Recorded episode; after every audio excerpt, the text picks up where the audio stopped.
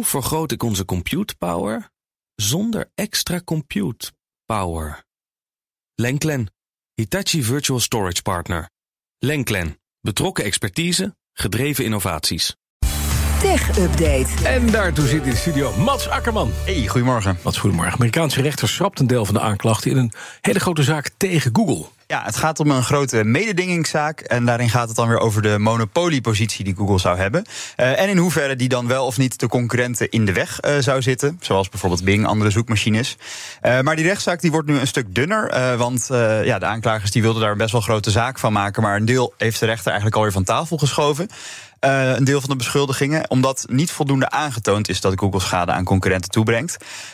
Google werd er namelijk door verschillende Amerikaanse staten van beschuldigd dat ze het bewust moeilijker maken om andere zoekmachines te vinden.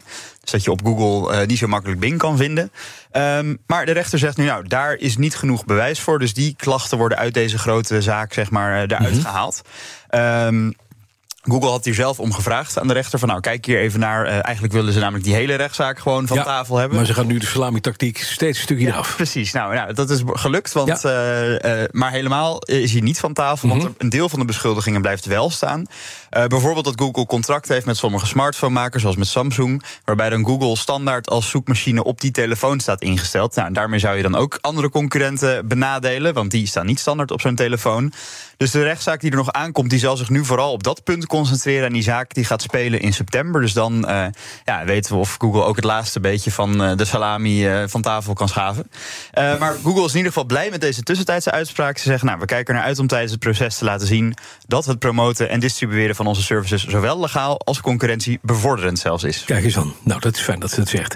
Ja. TikTok past de app aan om aan Europese wetgeving te voldoen. Dat mag ook wel, want TikTok is uit de gratie gevallen in heel Europa zo'n beetje. Ja, nee, precies. Maar ze zijn er nog wel. En hier zijn populair ook. En uren zitten heel veel, vooral hele jonge mensen, maar naar die filmpjes te kijken. Ja. Nou, en dat, misschien gaat daar nu wel een beetje verandering in komen. Misschien ook niet. Maar ze moeten in ieder geval voldoen aan de Europese Digital Services Act. Die erop toeziet dat onze privacy als gebruikers dat die goed gewaarborgd is.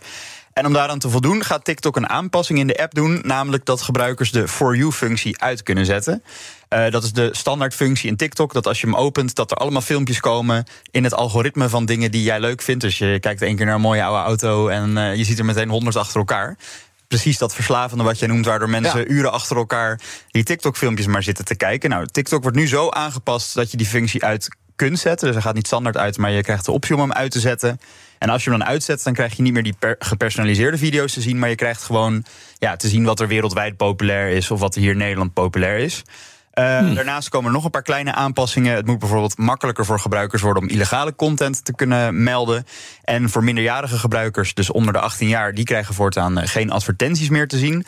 Denk er wel altijd dat je dan krijgt zo'n schermpje, ben je 18 plus? Ja, natuurlijk. En dan iedereen klikt op ja. Ja, natuurlijk. We bestaan waarschijnlijk. Dat we nu even met uw linkeroog in je scherm kijken. Ja, nee, dag. Ja. Maar goed, de verantwoordelijke eurocommissaris Thierry Breton die had TikTok tot september gegeven om aan deze wetten te voldoen. Geldt trouwens ook voor alle andere grote techbedrijven. En daarom dus nu deze paar kleine aanpassingen in de app. Maar wat Michiel al zegt, ik denk dat het maar een klein beetje zal helpen in het minder verslavend zijn. En dat zeker om de jongeren het gebruiker niet door niet echt gaat remmen. Nee, zeker niet. Zullen we nog even naar Elon Musk, want die gaat de rekening betalen voor rechtszaken rond het gebruik van X. Formerly known as Twitter. Oh ja, zo heet het. Is het X of X? Oh, X. X, ik vind niks. Niks. Ja, precies. Ja, maar het is een bijzonder verhaal weer. Musk die heeft gezegd dat hij de advocaatkosten gaat betalen van gebruikers die in de problemen zijn gekomen op hun werk door berichten die ze hebben geplaatst op X of likes die ze aan berichten hebben gegeven. Dus als jij, een niet zo koosje bericht op Twitter of X aan like hebt gegeven en dat dan wordt opgerakeld en dat dan je werkgever zegt, nou Bas, wat jij allemaal zit te liken daar online, we willen je niet meer hebben. Het bericht van Musk luidt nu, nou, als je oneerlijk bent behandeld door je werkgever vanwege iets dat je op dit platform hebt gepost of geliked, dan betalen wij de juridische kosten. Nou, ik dacht gelijk, dat kan dan ook echt wel aardig wat gaan kosten als heel veel mensen zich gaan melden. Maar Musk heeft er ook bij gezegd, er zit geen limiet aan deze financiële bijstand. En ja, zijn zakken zijn natuurlijk ook wel aardig diep. Dus hij zal wel het geld hebben om dat te doen. En hij doet het omdat hij die vrijheid van meningsuiting, dat vindt hij superbelangrijk. Hij vindt dat je alles moet kunnen zeggen op X, zolang het binnen de grenzen van de wet blijft. En daarom dus ook deze steun aan mensen die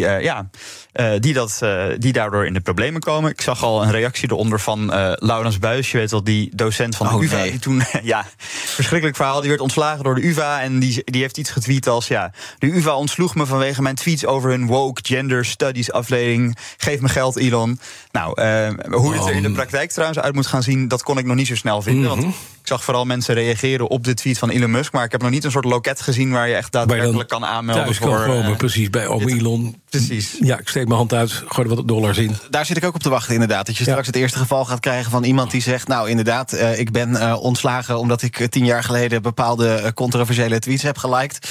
En er is een bedrag overgemaakt voor de juridische kosten. Ja, dus, ken ik even vangen. Het is een belofte van Elon Musk die misschien sympathiek klinkt. Maar het blijft ook bij klinken voorlopig voor mij. Dus ja, ik moet het wel nog gaan zien. Ja. Gezien, precies. Dankjewel, Mats Akkerman. De BNR Tech Update wordt mede mogelijk gemaakt door Lenklen. Lenklen. Betrokken expertise, gedreven resultaat. Hoe vergroot ik onze compute power zonder extra compute power? Lenklen. Hitachi Virtual Storage Partner. Lenklen. Betrokken expertise, gedreven innovaties.